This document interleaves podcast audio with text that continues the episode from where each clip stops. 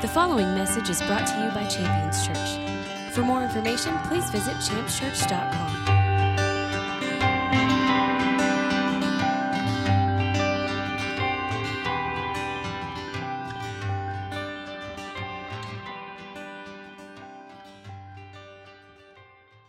Uh, I want to get into the word here because of, of uh, the importance and the power of the word of God in our lives. So, to me, as we get into the word together, it's important to have an expectation. You know, I mean, I don't know about you, but it kind of feels a little bit like a, a sleepy morning. You ever have one of those?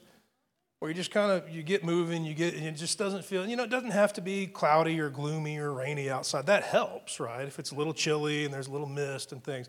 Then sometimes you just kind of have trouble, you know, getting everything moving. Well, I want to encourage you get things moving as we get into the word this morning. And I, uh, I want to have an expectation.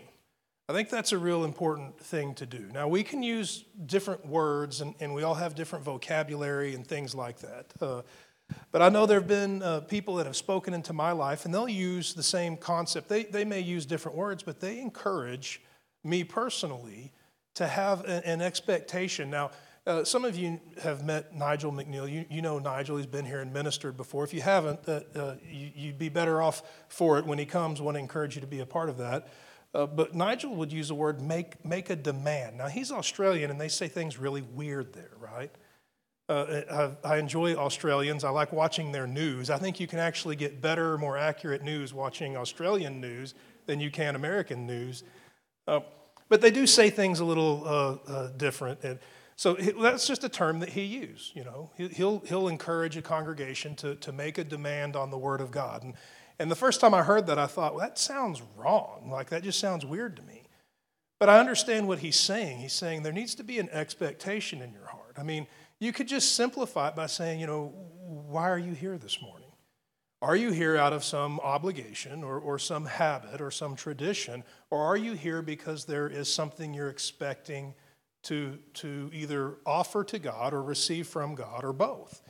And I want us to, to have that mentality when we come together, to have an expectation, something that we desire to, to offer, something that we desire to receive. And I'm excited to, uh, to come together with those expectations in hand and watch God uh, uh do great things in our lives. Uh, so I want to give you a few things that we'll find in the Word. One thing that we're going to find is what we should never do. What we should never do. I mean, for you, for me, regardless of age, gender, anything like that, it, it, doesn't matter. There's something that we should never do. It's in the scripture, and, and it's actually something that uh, is is tough to pull off sometimes, especially in our current culture. Another thing that we're going to find as we get into the word is why the truth is under attack. Now, this is kind of an interesting thing. I mean, we might have different perspectives about the day we live in. I personally feel like truth is under attack. I don't know if you share that, that feeling at all. If you do, then, then we'll be on the same page as we get here. If you don't, you'll at least understand why I would say such a thing when we get into the scripture and we see that. I can tell you when I, when I witness what's going on in the world today, it seems like there's an attempt to make truth somewhat relative. Truth is very much now dependent upon your perspective or, or your agenda. And, and right now, things are being stated, and then there's this uh, whole fact checking thing, and all of these things that are going on today in an attempt to uh, really bring a narrative to life or create something and call it truth. And I want us to understand what truth is and, and, why it's important. So I feel like truth is being assaulted right now, and I want to show you a couple of things in the scripture that would help us to understand why that would be the case. So if I haven't set that up well enough, just let me get there, and, and I believe it's going to work out when we get into the scripture. A third thing that we're going to find is how sober people think. Now, I've been a drunk before, and years and years, I mean, decades ago, uh, dealt with alcoholism and things like that, and then was set free from that very miraculously. Uh, so I have an understanding, based on my own life experience, how sober people think. And we're going to see a couple of things in the scripture that would apply to every single person. I mean, you could have never had an addiction in your life, but you can still learn how sober people think. There's a lot of things that attempt to poison or intoxicate your thinking. And it's important for us as believers, we'll see in the Word, to think with a sober mind. And as we get into the scripture, that'll make more sense as well. But those are things we're going to look forward to. I mentioned we're going to find out what we should never do. I, I want to do that right now. I want to start off with that. If you have your Bibles, I want you to open up to the book of Isaiah, Isaiah chapter 5. I want to look at verse 20. What we should never do. Now, we, we really need to develop our lives around uh, this, this concept, or at least the prevention of this concept. It, it's something that uh, we need to be very intentional about. Isaiah chapter 5, verse 20, something we should never do. It reads like this It says, Woe to those who call evil good and good evil, who substitute darkness for light and light for darkness, who substitute bitter for sweet and sweet for bitter. I want to just pause there and ask when you read that and you look at the current culture that is very active and very vocal in the world today, do you see this going on? I mean, I, I, do. I see it going on, and I see it going on more and more. Now, that doesn't mean that it's never gone on before. I just feel like it's really amplified. Uh, there are certain voices that have gotten a hold of media platforms, and now they're louder than ever. So, even if it hasn't expanded and, and gotten greater in number, it's most definitely obtained a louder voice. And you see a number of things being called good that are evil, a number of things that are evil that are being called good. You see this substitution going on, and it's something that we need to be aware of because this is a really bad situation to be in. I mean, this situation is founded upon something that's really bad news. I mean, that something I want to offer to you is deception. Now, I don't know if you've ever been deceived before. I, I have. It, it's, it's no fun. Here's the real sting of deception, right? You don't know what's going on.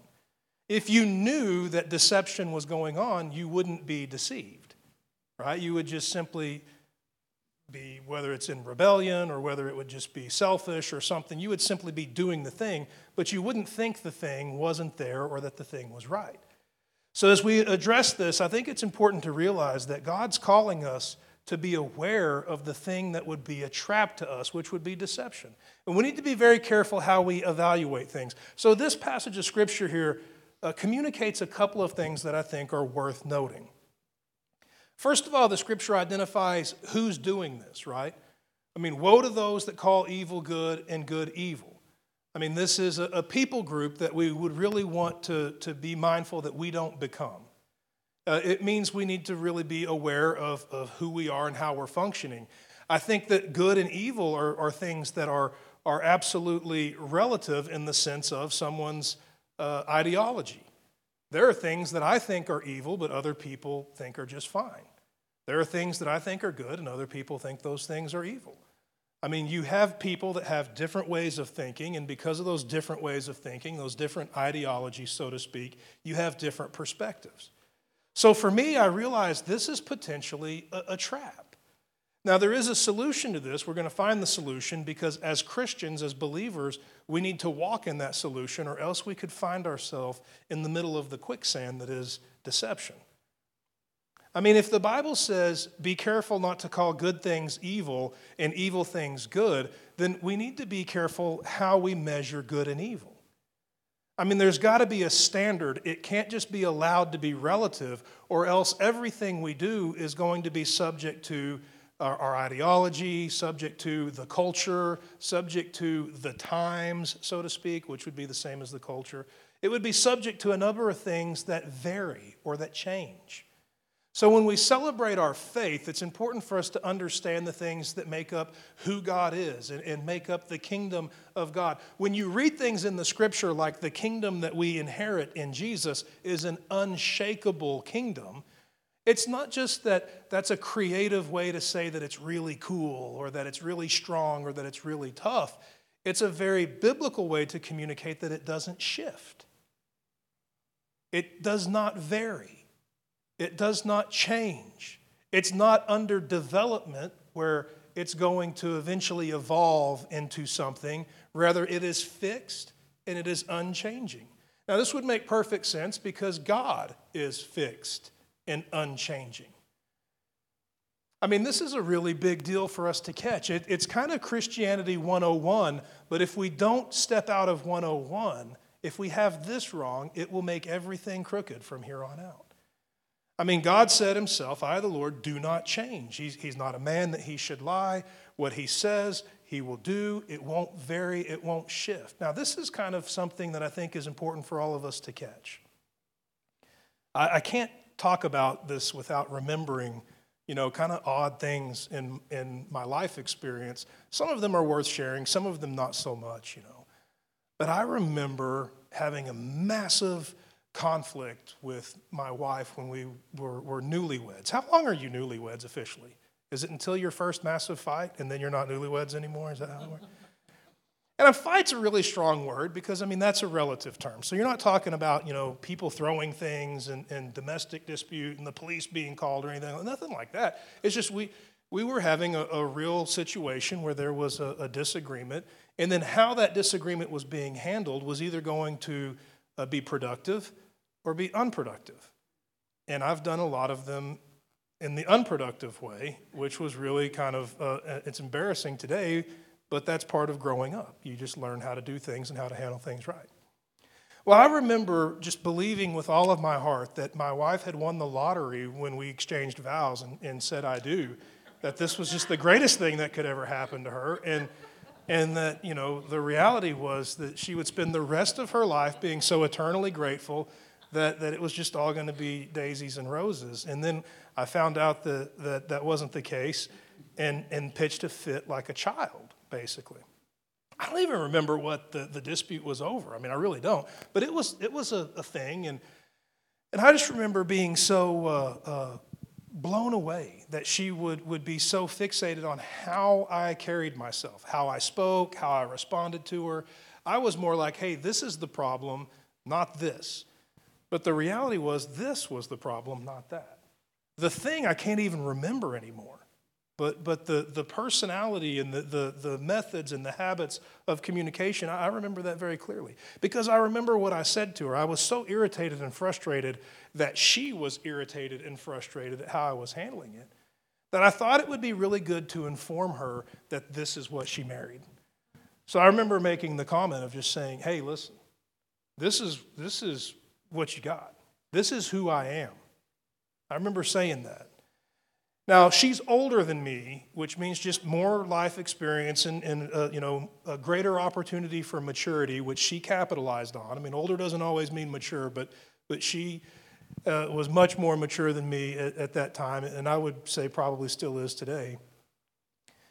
When I said that, when I just looked at her and said, hey, listen, get used to this because this is who I am, you know. If you don't like that, you're probably in for a long ride because you're going to get a lot more. This is who I am. That's all I remember. This is who I am. This is who I am. And she looked at me real gracious, you know, real kind, wasn't sassy or, or ugly or didn't raise her voice, but just looked at me and said, honey. And I knew I was in trouble when she said that. There's only one I am.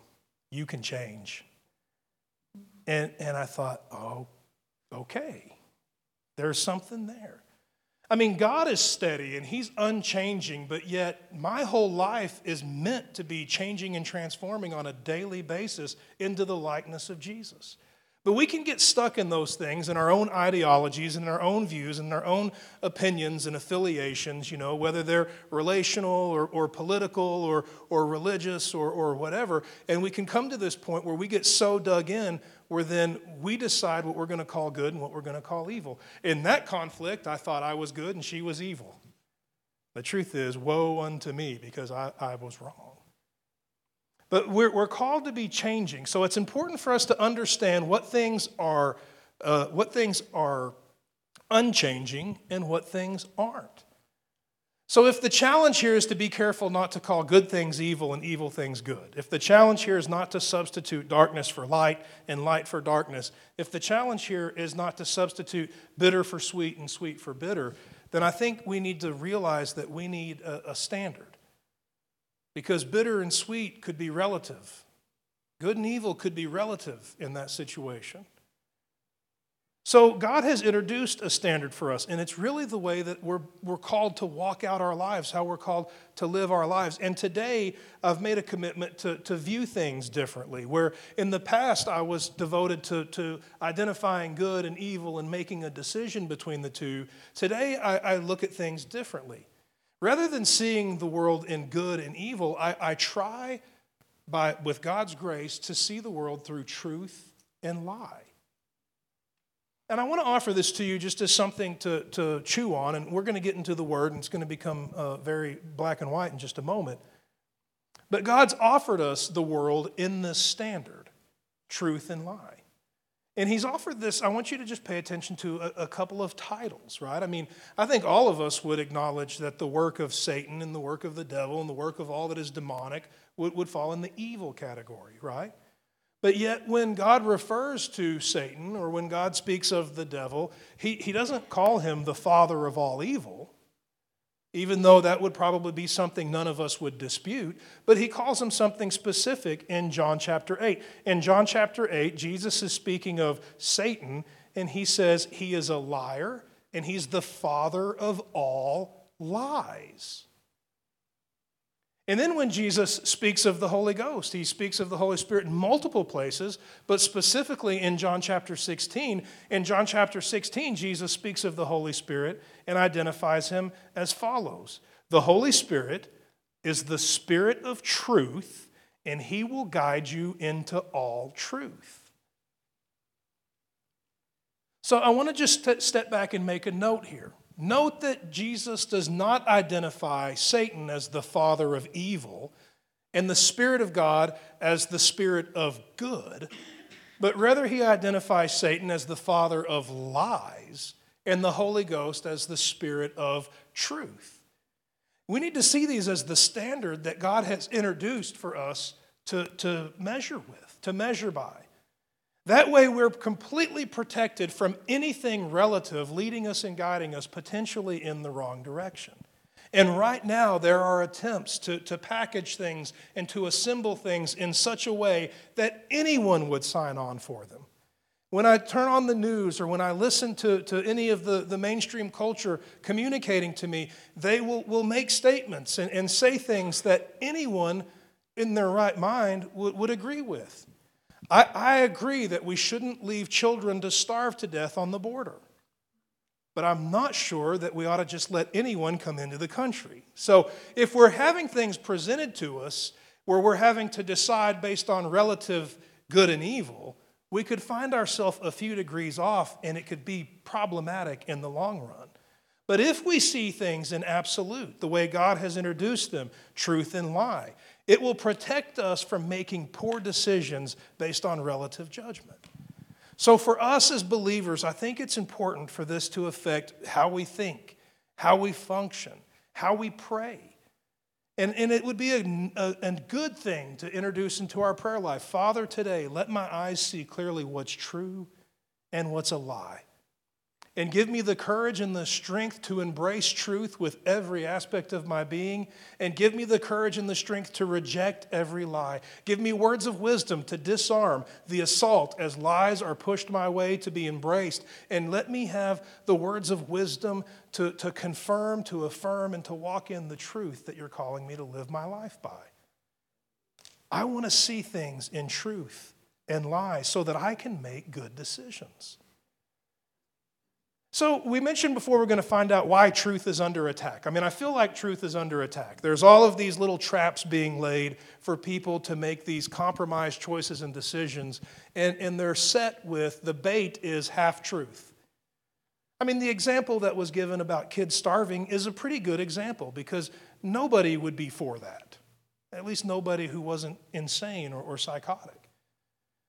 But, but these, these half truths could be offered up in a way that would set the trap for people to make decisions that would ultimately be compromised in the end. So there's a reason why uh, truth is, is being assaulted. And I want to give you a passage of scripture. I think we'll see it clearly as we get into the word. It's from the Gospel of John, Gospel of John, chapter 8. I want to begin with verse uh, 31. We'll, we'll read all the way through verse 36. And I, want to open with verse 31 for a reason, because it reveals the context of who Jesus is speaking to, and I think that's important for you and me today. Uh, John chapter 8, you know, we're going to find out here why, why truth is under attack. So Jesus was saying to those Jews that had believed in him. Now, I want to stop right there.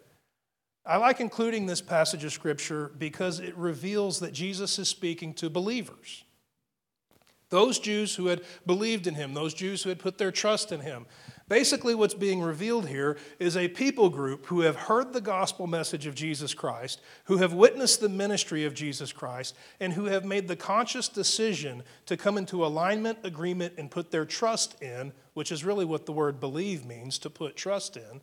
Those who have heard, seen, uh, uh, experienced the ministry of Jesus Christ and received it, accepted it, believed it.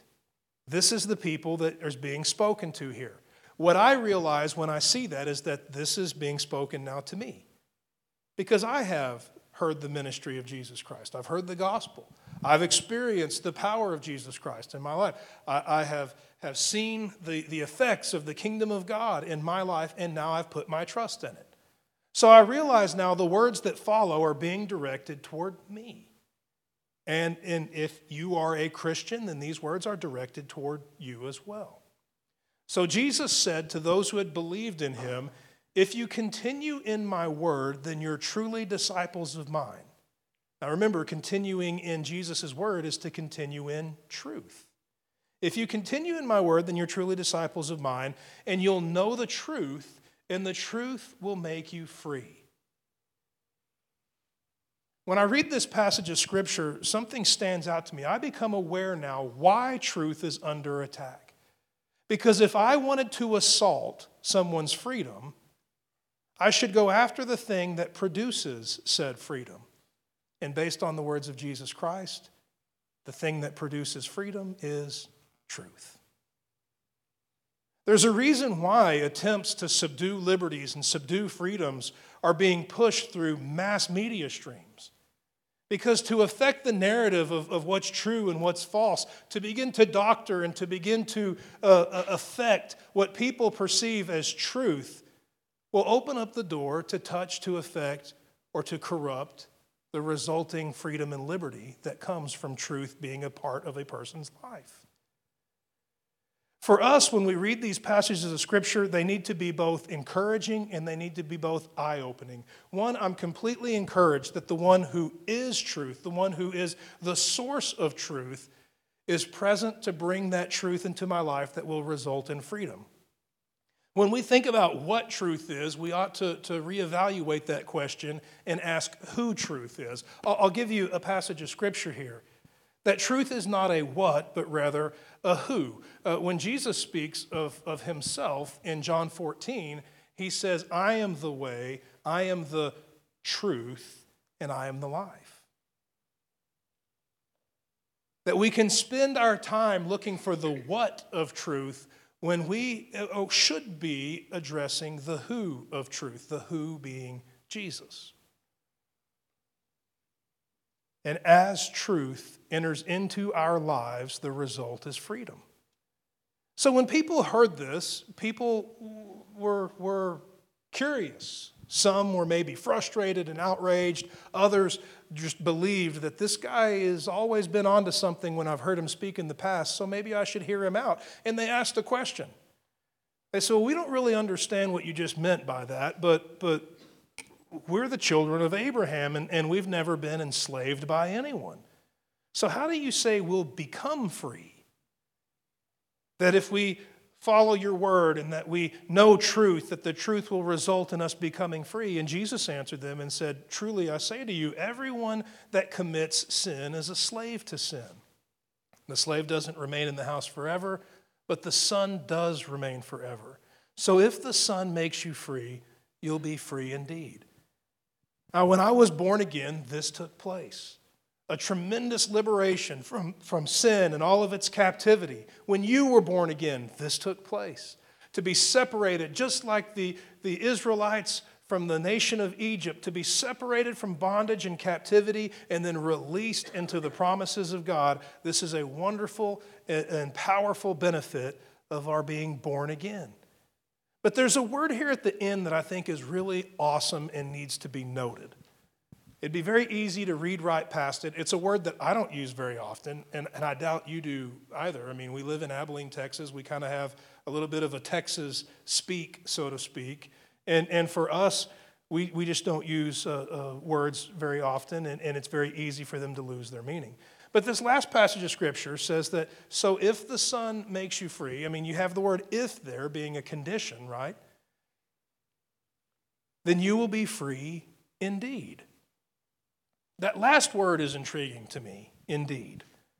It's not a word I use very often, you know. My wife doesn't call me and, and, say, hey, honey, are you coming home for lunch? I mean, would you like me to, to make a sandwich or something like that? And I don't say, indeed, my love, right? I, I, don't. I don't say that. In fact, most of the time I say, no, I can't come home. I, I got, I got to keep moving, you know. Something along those lines. We, it's just not a word that we use very often, but I want you to consider the word indeed. I mean, what does it mean to you? Uh, what would the dictionary say it means? I haven't looked it up, but I just want to, to offer it to you. I mean, indeed is obviously a word that, that means to, to confirm or to affirm something, right? I mean, you could answer indeed for the word yes, you know. Hey, Pastor, are you going to preach much longer? Indeed. You know, you could substitute for the word yes. It could be this affirming, positive response. But you can also look at it and you can see that it's a, it's a compound word. You've got two words being slammed together to make this one positive, affirming word in and deed. And I kind of like to break this word down from that perspective when I read this passage of scripture. When it's like, so if the Son makes you free, so Jesus brings truth into my life, that truth results, truth, excuse me, results in freedom then I will be free in my deeds. It'll show in my actions. It'll be revealed in who I am. I mean, I remember being in a, a group of intercessors uh, in, in, in, Oklahoma at a, another church that we were associated with, kind of, you'd call it maybe a sister church or something like that. But they had a very powerful intercessory prayer ministry there, and, and, and they had invited me to come be a part of some of their meetings, and I did. And in, in one of those meetings, they began to ask about a certain individual in, in uh, state politics uh, at the time, but the state of Texas, even though we were in Oklahoma, um, they were asking about the, the Texas governor because he'd made some comments and said some things. And of course, their questions were, you know, is this guy who he says he is as a Christian? And it went around the room, and everybody was giving their take on that, you know, well, la, la, la, and then it, it got to me, and I kind of thought, man, I, I don't want to be the rain cloud here. And I don't want to throw rocks. I don't know the guy. So, you know, you don't want to become, you know, the, the, the jump right in the gossip pipeline. But I remember what I said, and what I said I would stand by even today that you just have to look at his actions. I mean, Jesus said a tree's known by his fruit. So when you look at his actions, if you still have to ask that question, that ought to tell you something. I mean, as Christians, as people bought by the blood of Jesus, freed from the bondage of, of corruption, of sin, and all the captivity that comes with it, as individuals that have been empowered by the Holy Spirit, our lives being fueled every day by the grace of God, uh, you'd think that would show up in our actions, right? where you would see it, you would hear it in a person's words, you would see it in their attitudes and their actions. And, and I, I know when these are the things that are, are affecting me, and I know when these are the things that are not affecting me. And when these are the things that are not affecting me, when I respond carnally to a situation, or, or I allow anger or frustration to, to overcome my, my uh, self control that God has, has blessed me with by the Holy Spirit, those are things that I'm convicted by. I realize I shouldn't have responded that way. And then hopefully I go and, and make it right. But for us, the freedom that results from the truth being part of our lives ought to be revealed indeed or in our deeds. The effect of Jesus Christ on us should be revealed through our actions. If I were the enemy of all things godly, if I were the devil himself, and I knew that I had a mission to stop Christians from destroying the works of the devil and expanding the kingdom of God, I would know that I must affect their deeds. I can't undo the cross. I can't undo the empty tomb. I, I, can't undo the power of the blood of Jesus or the outpouring of the Holy Ghost. But if I want to stop the destruction of the works of the devil and I want to stop the expansion of the kingdom of God, then I'm going to need to affect their deeds. Well, how do I affect their deeds? Well, their deeds are going to be the result of the freedom that comes through Jesus. Well, how do I affect the freedom that comes through Jesus? I need to get my hands on truth. I need to distort truth. I need to come to a place where I can affect everything that gets pumped into their minds and gets pumped into their hearts, through their ears, through their eyes. I need to get control of every aspect of media, and I need to pump a false narrative, label it truth. I'll affect their freedom, and then I'll affect their deeds. Pretty devious, isn't it? It's happening right now. Truth is important. Now, when we pray, we ought to pray, and we ought to pray as it concerns truth. Father, I want your truth to prevail in every aspect of my living. I want your truth to transcend the voice of this culture. Drown out every lie packaged as truth, and let only what you say is true prevail in my ears and in my heart and in my mind. Let there be such a, spirit of discernment that I would walk in that all of these lies would fall short of having an effect on my life, but only your truth would lead me, guide me, direct me, affect me in any way. And when we pray these things, we don't have to beg for these things because God has freely poured out the Holy Spirit, who is the Spirit of truth. When we pray these things, we're simply uh, submitting our, our heart's desire to God that we become aligned with what He's already done. Father, let me be aligned with the work that you've accomplished through Jesus, that the Holy Spirit would lead me and guide me in all things in truth. Now, uh, truth performs this wonderful effect in our life because truth does something powerful. Uh, uh, I'll give you a passage of scripture here from the Gospel of John, John chapter 17. And John chapter 17 is Jesus praying for you.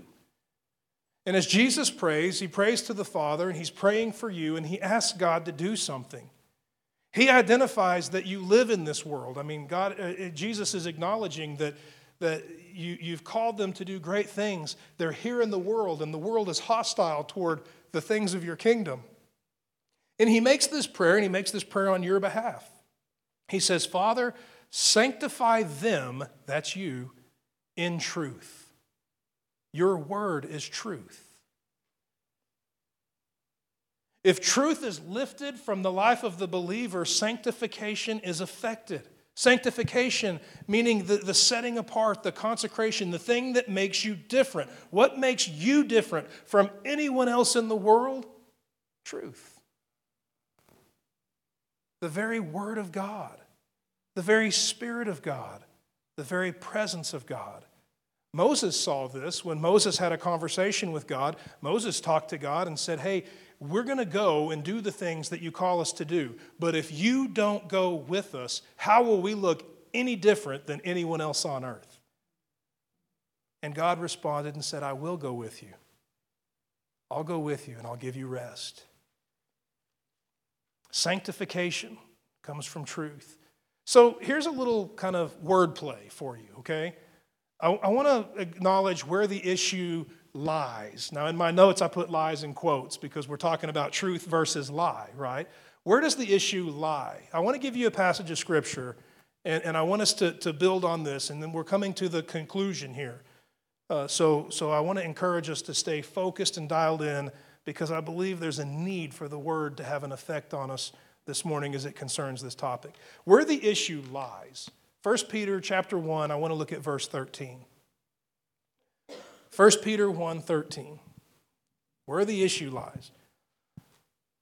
So Peter is speaking and he's talking to believers. This is a, a letter written to, to the church, to, to people that are Christians.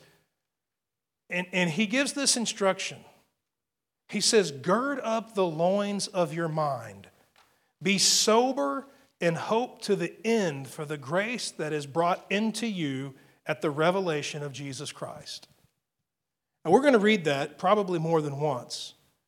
But I want us just to catch the beginning of that. Now, gird up the loins of your mind. If you're like me, your mind hits a brick wall and you think, what?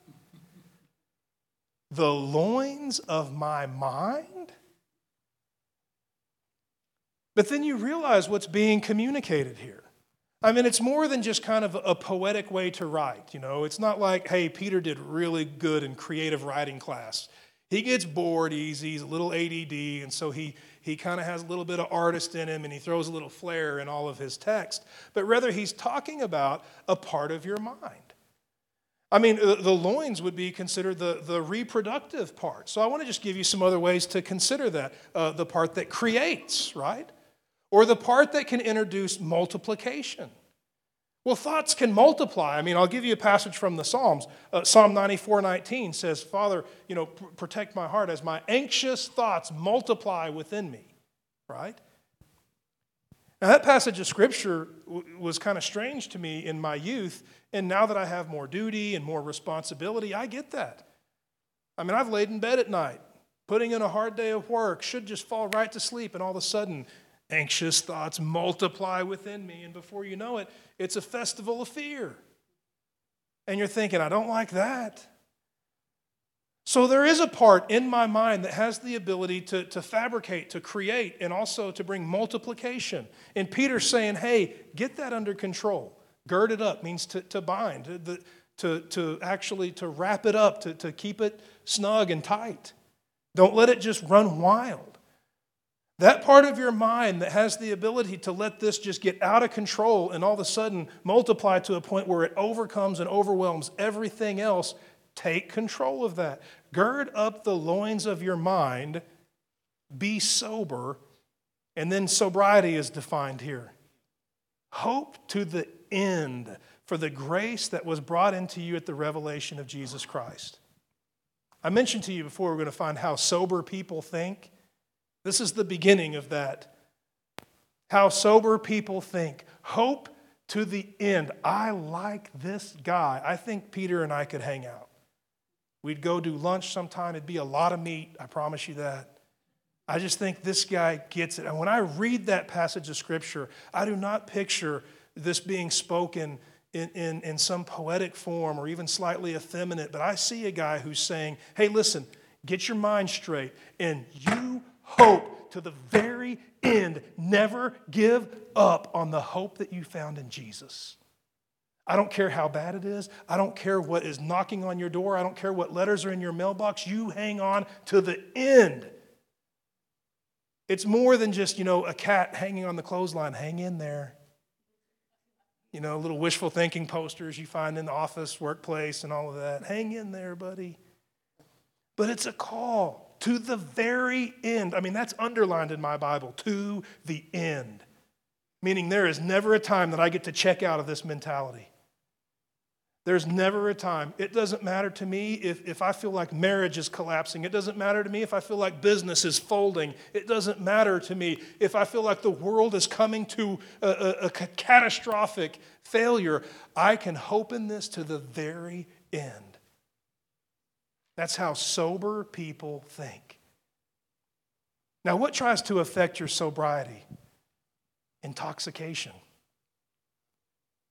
To overwhelm uh, someone to the point that they become intoxicated, poison. There is an attempt to make me drunk with all kinds of information today, to overwhelm my, my, my commitment to hold on to that hope turning on the radio, turning on the television. Here comes the booze, the mind booze, to get me drunk and have me thinking crooked. But I've got to stay sober.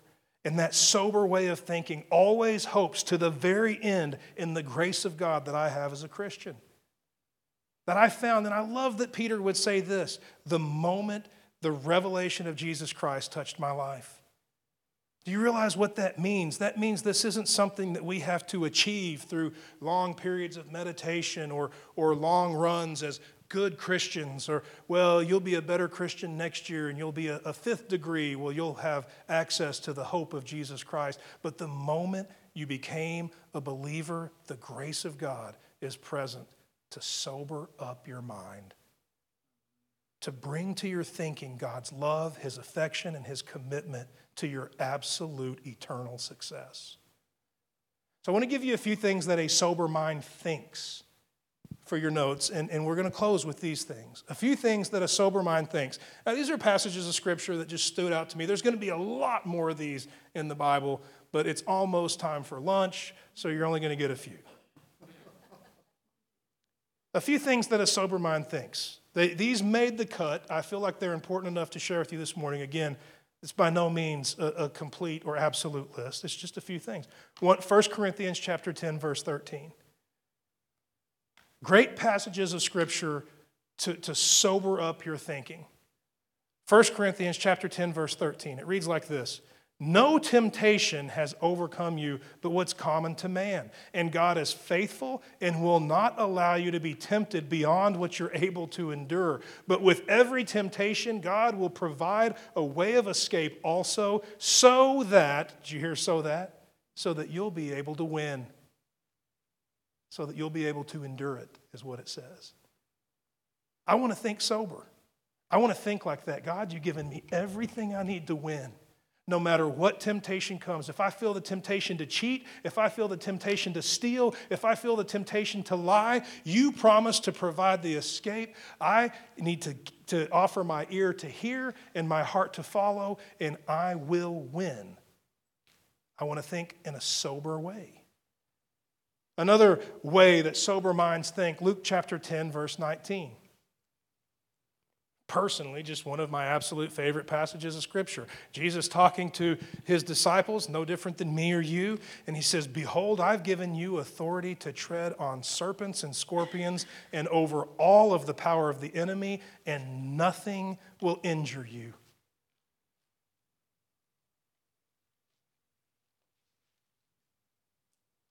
That's how sober minds think. I would like for these passages of Scripture to, to filter all of my thoughts. Give you a passage uh, scripture out of 1 John, 1 John 4 4. This will be our, our final passage here. How sober mind thinks. How a sober mind thinks. You are from God, little children, and have overcome because greater is he who's in you than he who's in the world. I mean, I think it would be a great thing to just take the scripture and converse with God. You know, in your prayer time, Father, will you show me passages of scripture that will open up the door for sober thinking in my life? So that when, when anxious thoughts try to multiply, I can keep sober. Remind me that greater is the one who's in me, my King Jesus, than that which is in the world. Remind me that you've given me authority, that I'm not powerless in any of this situation, that I can pray, I can intercede, I can seek wisdom and counsel and direction from you, the Most High God, and see solution. Remind me that you provide a way, you make a way where there seems to be no way. You can part the sea and walk me right through it to victory. Keep me sober in all of my thinking so that I won't abandon truth. I want to ask you to stand with me. We're going to pray and, and trust God to do some great things in our lives. It's very hard to acknowledge things that are going on in the world today without there being some perceived agenda. And the only agenda that I have is for us to do what we're called to do as the people of God, expanding the kingdom of God.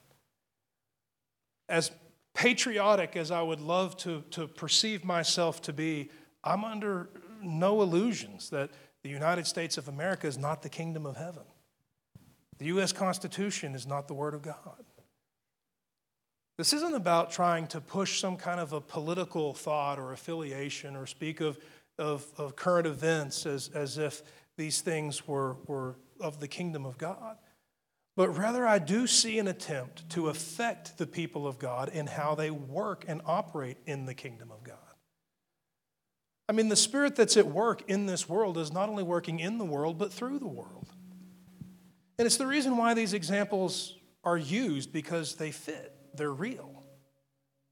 But the goal of this is to see the life of the believer affected in such a way that we become effective for God's kingdom in everything that we do. That truth is embraced, that its effect is freedom, and that that freedom leads us and guides us into the destruction of the works of Satan, the expansion of the kingdom of God, just like we're called to follow in the steps of Jesus, empowered by the Holy Spirit to do. I want to pray and I want to ask God to open our eyes to see the world in truth and in lie, that we not be uh, subject to the deception of, of good and evil, but that we would see what's true, embrace that, that we would know what's a lie and reject that, and that the result would be freedom revealed through our deeds and our actions. So, there where you stand, we can simply be in agreement. You're welcome to, to be praying along with me. You're welcome to simply be in the mindset of receiving the prayer itself. But I want to pray and ask God to do these things. Father, we thank you for your word. We thank you that your word would be uh, that which would sanctify us. Let it take place here and now as, as we stand together that there would be a setting apart, a setting apart from what is so common in this world fear and anxiety and the corruption that results from it. Let a sanctification take place by your word, that we would truly be identified as different in this world, that we could be steady, stable, that we could be secure in the midst of total chaos. Let truth prevail in our lives. Let there be an awareness and an understanding of the value and the importance of truth. Let our, our perspectives be shifted, that we wouldn't attempt to decide between good and evil, but that we would be led to see clearly the difference between truth and lie. And let a work be done in each of us that we would so run to, that we would so embrace, that we would be completely devoted to truth. And let us be quick to release and lay down all that is a lie. Set us free from any attempt to justify those things that are not truth. And let us operate in the full measure of your grace, that everything that we would do for your kingdom would be effective and fruitful. That we would not be your sons and daughters bringing about uh, divisiveness and division, but let there be a unification that would take place through words of truth released through our mouths, through deeds of truth released through our actions, through truth having its effect on our minds and our hearts and our entire being. And let the result be the freedom promised in your word. And let that freedom be lived out in word, in action, in thought. Let it be lived out in deed. We give you thanks for this wonderful promise. We receive your Spirit, the Spirit of truth, to lead us into all things. Let us be delivered from every trap, and let us be led into all that is true by the presence of your Spirit, for your name's sake and for your glory. We rejoice and give you thanks in the mighty name of Jesus. And all the saints declared, Amen. Thank you for listening to this message from Champions Church. We invite you to join us this Sunday for our celebration worship service. For more information, please visit us at championschurch.com.